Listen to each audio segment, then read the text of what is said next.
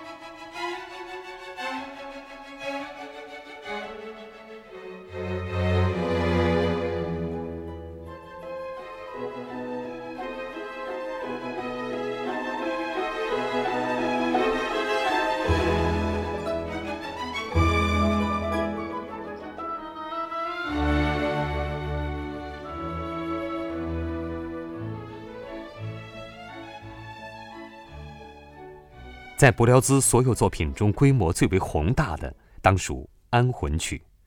它为庞大的乐团和合唱团，以及分别位于舞台四角的四个铜管乐队而作。